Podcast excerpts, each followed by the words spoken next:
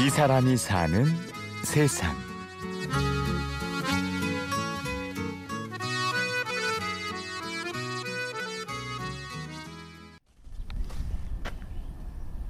얘네들이 이제 좀 고가 종들이에요. 왕사슴벌레. 곤충들 중에서도 가장 비싼 케이스고요. 일본에서 한 10, 10여 년 전에 이 왕사슴벌레 8cm짜리 한 마리가 어, 1억 원에 거래가 됐습니다. 그래서 이- 이쪽이 아 여기 있겠구나. 아 보시면 얘는 최근에 그 식용화된 곤충인데요. 꽃무지 있죠. 네, 보시면 있죠. 이 안에 경기도 용인에 위치한 곤충 농장. 희영 씨가 장수풍뎅이, 사슴벌레 등 곤충 4만여 마리를 사육하는 곳입니다.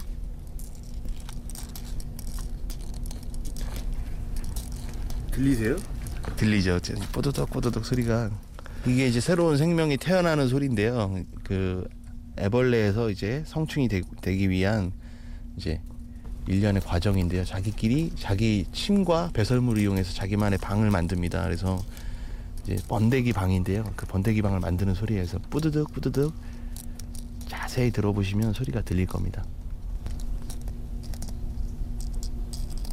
현재 우리나라의 애완 곤충 시장 규모는 400억 원 이상으로 추정되는데요.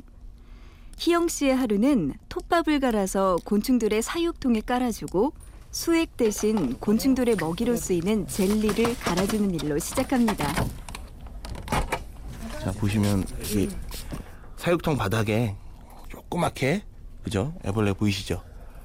이제 아래서 막 태어난 녀석들이에요 얘네들이 이제 이렇게 애벌레가 보이면 이제 그 통은 꺼내서 다시 이제 병 작업을 다시 하는 겁니다. 매일매일 먹이를 주면서 이제 산란을 했는지 확인도 하고 또 짝짓기가 끝난 녀석들은 수컷을 따로 빼서 또 다른 녀석과 또 짝짓기도 시켜주고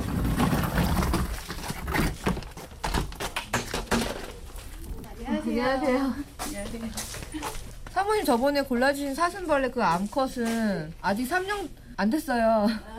3년이라 골라주셨는데 얘 나왔는데 이게 조금씩 늦는 건 있어요. 생명 기간이 가장 오래 가거든요. 아. 5개월에서 6개월. 4만여 마리 곤충의 사육 외에도 판매와 주말 체험학습 지도까지 희영 씨 혼자서는 감당하기 벅찬 일. 그래서 부모님에 이어 아내까지 희영 씨를 돕기 시작했습니다. 어, 와이프는 원래 금융업 쪽에 종사했었는데 회사 그만두고 작년부터 이곳에 내려왔어요. 그래서 원래 제가 농장일 하는 걸 별로 좋게 생각하지 않았거든요. 그래서 저더러 3년만 농장일 버티면 어, 자기도 같이 하겠다고 했는데 제가 3년을 버티니까 결국 같이 내려오더라고요. 그래서 그 원래 곤충 살기라고 하면 좀, 좀 생소하잖아요. 그래서 와이프도 마찬가지였고요. 지금이야 뭐 사람들이 인식이 많이 좋아졌지만 처음 사업할 때는 희영 씨가 곤충 사육을 해야겠다 마음을 먹은 건 지금으로부터 10년 전. 예기치 못한 작은 만남에서 비롯됐습니다. 어, 제 고향집이 시골이거든요. 전라도 쪽인데 어, 우연히 놀러 갔는데 집 안으로 이상한 벌레 한 마리가 날라 들어오더라고요. 그래서 어, 이게 뭐지 그랬는데 조카가 그 형더러 그걸 사달라고 마트에서 판다고 그 사달라고 했다고 하더라고요. 그래서 뭐 이런 것도 팔아? 그렇죠. 신기해서 자료를 한번 찾아보고 어, 시험 삼아서 이렇게 몇 마리 키워봤는데 알을 엄청나게 낳는 거예요. 그래서 아 이거 괜찮은 사업 아이템인데 아 그래서 바로 사업을 시작하게. 그냥 지나칠 수도 있던 일이 계기가 되어 시작된 사업. 규모가 커지면서 사육장 또한 도심 지하에서 시골 농장으로 터전이 바뀌었는데요. 따지고 보면 희영 씨의 삶 또한 극적인 변화를 맞이했습니다. 처음에는 곤충 키운다고 그 어디 가서 말하기가 좀 그랬어요. 사람들이 그 곤충 사육에 대한 인식 자체가 별로 없었으니까요. 게다가 저는 원래 음악을 했었는데 그 대학에서 그 사진을 전공하면서 우연히 기획사하고 이제 계약을 맺고 뭐 정식 앨범까지 녹음을 했어요. 근데 이제 제작자 쪽 문제로 그 데뷔 자체가 좌절이 됐었거든요. 그러면서 정말 많이 방황했던 것 같아요.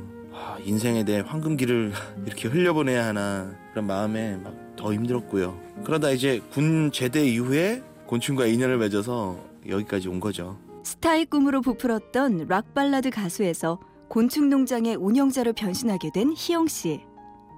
알에서 애벌레, 다시 번데기에서 성충으로 자라나는 곤충의 삶은 이제 그의 일상이 되었습니다. 가끔가다 이제 우연히 농장 손님 중에 예전 친구들이 오는 경우가 있어요. 그런 친구들이 이제 제 모습 보고 이제 좀 많이 놀래죠. 그래서 그 음악 한다던 애가 갑자기 이제 농장 일을 하고 있으니까.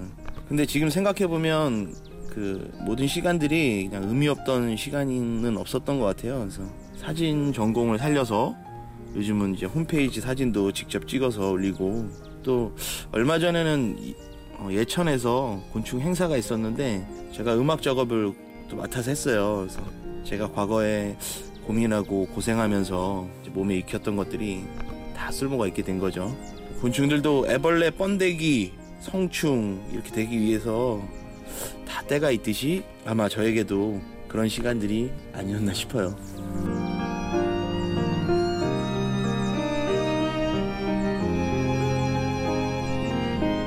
이 사람이 사는 세상.